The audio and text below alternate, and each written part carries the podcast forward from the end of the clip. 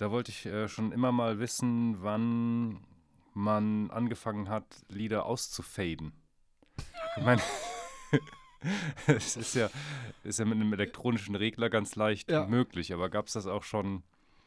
Bei Haydn gab es das schon. Bei Haydn gab es das schon. Ja, Der hat Absch dann Abschiedssymphonie. Kennst du, ne? äh, Kenne ich? Kennst du die? Vielleicht, ja. Ich, ich Also ich nenne jetzt ein paar Namen. oh ja, genau. Fürst Esterhazy. Der, der das ist der Erfinder des Fade-Outs. Und ich glaube, der Fürst Esterhazy, den nenne ich jetzt, weil er mir als einziger Fürst wegen seines hasenähnlichen Namens in Erinnerung ist.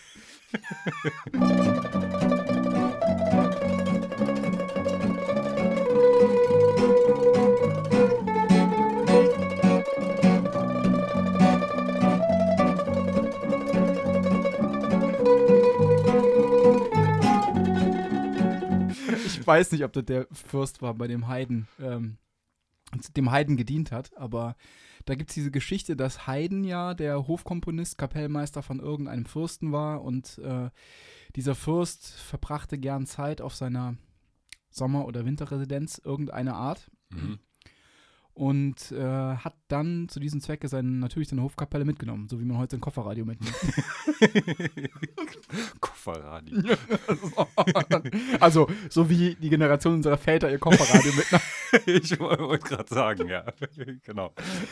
Naja, und dann ähm, bedeutete das natürlich für das Orchester, dass die äh, recht weit entfernt von ihrer Familie äh, ihre Zeit verbringen mussten. Und äh, so geschehen auch äh, dann bei Haydn und äh, jetzt habe ich den Faden verloren. Ah, ja, genau. Der ist dann mit dem Fürsten Esterhazy in diese Sommerresidenz oder Winterresidenz gezogen und äh, unheimlich lange geblieben. Und damit der unterwürfige Bückling Haydn auch die Message rüberbringen konnte, dass er gerne nach Hause würde, wollen würde, hat er dann äh, diese Abschiedssinfonie geschrieben.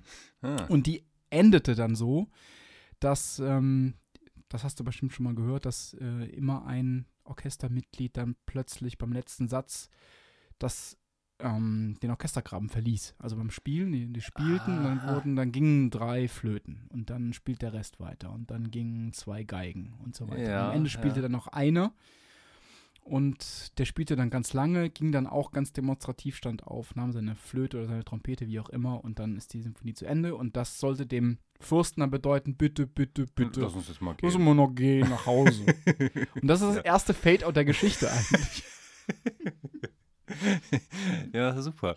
Aber es ist, es ist ja kein so kontinuierliches Fade. Es ist ein gequanteltes Fade-out, ja. Weil, weil äh, ja, immer Instrumentalgruppen oder Einzelpersonen als Quantum den Saal verlassen. Also man macht es nicht äh, Ja, die kontinuierlich. Auflösung ist nicht so fein, ne? Die, genau, das meine ich ja. Ja, Die ja, Auflösung ist gequantelt. ja, ja, das stimmt. Das ist aber heute natürlich auch so, nur halt viel feiner, feiner gequantelt. Wenn du heute fadest, hast du ja, bist du auch angewiesen auf die Auflösung des Faders.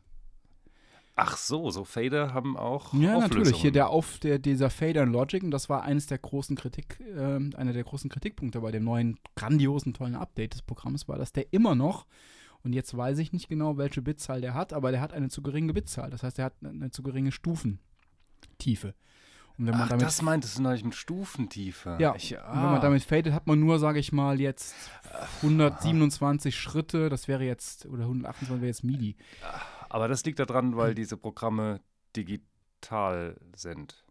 Denn also irgendwie mh, ein analoges Gerät kann ich doch äh, mit, mit Spannung oder so und die ist kontinuierlich. Und mit einem Schieber. Genau, genau, genau. Sch- Ja, Schieber, ja, richtig, genau. Fa Schiebefader. Fader ist abhängig von Der- der, Faderlänge, genau, von der Länge seiner Strecke, die er zurücklegt. Und so feiner, genau, ist er dann. Und dann musst du mir als Physiker sagen, was passiert, wenn. Ja, also unabhängig von der Streckenlänge, wenn das analog funktioniert, dann, also die, wenn wir mal annehmen, dass die, die Strecke eine analoge Geschichte ist, dass ich da beliebig ein Zentimeter, einen halben Zentimeter, ein Viertelzentimeter und das beliebig klein al- als Strecke ähm, äh, hin, hinter mich lassen kann, Ja. dann habe ich es analog, also dann, dann ist es beliebig fein. Denn das wird ja dann irgendwie umgesetzt in, was weiß ich, Spannung oder Ja, so. ja, genau, richtig. Und das äh, nur digital, ja, geht das nicht oder was? Oder wie? Ja. Ja, doch, Hm. ja, genau. Du hast halt irgendwie diese. Du hast halt irgendwie diese Auflösung in Bit. Und Ja, und ein Bit ist eben was, was ähm, ähm, ja, ein gequanteter Wert. Ne? Das ist entweder an oder aus. Genau. Und jetzt. Und je nachdem, wie viel äh, pro an du reinlegst, ist die Auflösung eben groß oder klein. Ja. Aber selbst wenn du das eine Bit sehr, sehr klein machst, die, die Lautstärke davon sehr klein machst, dann ist es immer noch diese Art von Lautstärke. Während du bei diesem Distanzregler gehst ja nicht in Bit vor, du gehst ja, ist ja nicht gerastert, du gehst ja nicht huppel, huppel, huppel, huppel, Ja, genau, sondern genau, du ja, ja. so smooth. Äh, Richtig, genau, genau. Und ja. Und beim Bit ist natürlich, je höher die Auflösung, desto smoother kannst Gen- du. Genau, Genau. ja, ja. Und Ja, irgendwann, äh, f- wahrscheinlich ist es dann irgendwann so klein, dass äh, du das eh nicht hörst. Genau, genau. Und das ist eigentlich bei, das ist eigentlich auch bei, bei den modernen Audioprogrammen mittlerweile schon lange so, dass du so eine hohe Bitauflösung in den Feldern auch hast, dass das nicht mehr rastert. Äh, ja, ist bei okay. Logic natürlich auch, Ja. man hört das nicht, aber ist vergleichsweise, die Auflösung ist vergleichsweise klein. Also Ah, man hat okay. irgendwie eigentlich so den Anspruch, mittlerweile, ich, ich, ja, also ich lehne mich jetzt aus dem Fenster, ich weiß nicht genau, ob es 16-Bit ist oder so, man erwartet 24-Bit oder sowas, oder es ist 8-Bit, man erwartet 16-Bit. Ja. Das heißt irgendwie, also man kann das auch irgendwie übertragen auf, auf irgendwie auf dynamischen Headroom. Irgendwie, ich glaube, 16-Bit hat irgendwie 96 dB und äh, nee, das stimmt also Äh, überhaupt äh. nicht. Egal, auf jeden Fall Ah, äh, erwartet man eine höhere Bitauflösung okay. vom Programm. Ja, ja, Und ja. Und Haydn hatte halt eben noch Haydn diese hatte, krass genau, große Bitauflösung große von Bitauflösung. ein Orchestermitglied pro Bit. ja, ja, genau, richtig. Das weiß ich gar nicht genau, ob der wie viel, damals hatte denn, hatte denn so ein klassisches Orchester, wie viel Mitwirkende? 40, 45 Leute? Weiß ich gar nicht. Ja. Ist ja kein romantisches Orchester. Wie viel Bit sind denn das? Muss man mal umrechnen. Wie viel Bit hat der denn Haydn? 8 Bit? Ja, ich mein, jedenfalls, jedenfalls hat er äh, pro äh, Runterstufung oder pro leiser machen lässt er eine Person gehen. Oder vielleicht sogar ganze Instrumentalgruppen gehen. Das wären natürlich richtig fette Bits. Also die Zuordnung jedenfalls. Ja, genau. Pro, pro Downfading lässt er fünf Leute gehen. Das ist natürlich sehr äh, ähm, gering, die grob, grobe Auflösung. Ja, ja, stimmt. Er hätte die ja. Analog wäre es gewesen, er hätte die beim Spielen sich entfernen lassen können. Dann wäre ja mit dieser Distanz auch die Lautstärke geringer Das geworden. stimmt, dann hätte er quasi, sagen wir mal, er hätte dann gar nicht äh, die äh, Leute aufstehen lassen und dabei, also vorher das Instrument absetzen lassen, sondern er hätte Genau, die spielend sondern aufstehen spielend lassen, aufstehen lassen. Und dann gehen. dann lassen. gehen. Dann fadet es nämlich wirklich ganz smooth aus. Ja, richtig, genau. Dann Aber dann hätte er auch das ganze Orchester gleich nehmen können und weggehen lassen im Spiel. Das stimmt. Und ein Problem wäre gewesen, wenn dieser Saal für den, beim Fürsten Esterhazy, wenn die vielleicht die, die Musiker hätten nach vorne erst gehen müssen und dann am Fürsten vorbei, weißt du?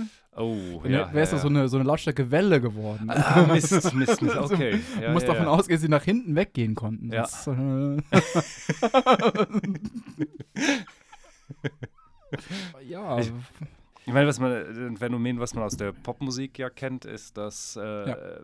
irgendwie eine, ein Lied in so eine repetitive Struktur reinkommt und dann wird Richtig. die immer, immer leiser und dann hört es auf.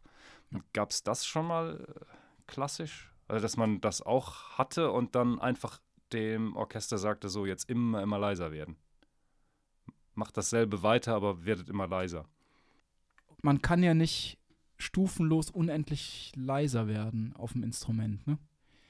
Also du hast ja bei der Flöte irgendwie zum Beispiel, du bläst rein, irgendwann Ja. reißt der Luftstrom, und der reißt dann insofern ab, dass die Töne nicht mehr sauber kommen. Das heißt, du kannst nicht Ja, stufenlos okay. nach unten faden. Ah. Und beim Klavier hast du irgendwann, dann bist du unter der Hammer, ähm, Hammerweite. Okay, ja, ja. Also du hast dann irgendwann ist auch so ein, so, ein, so ein Punkt erreicht, wo der Klang einfach abreißt. Mhm. Ähm, bei der Gitarre, ja, bei Seiteninstrumenten geht es vielleicht noch am besten, glaube ich.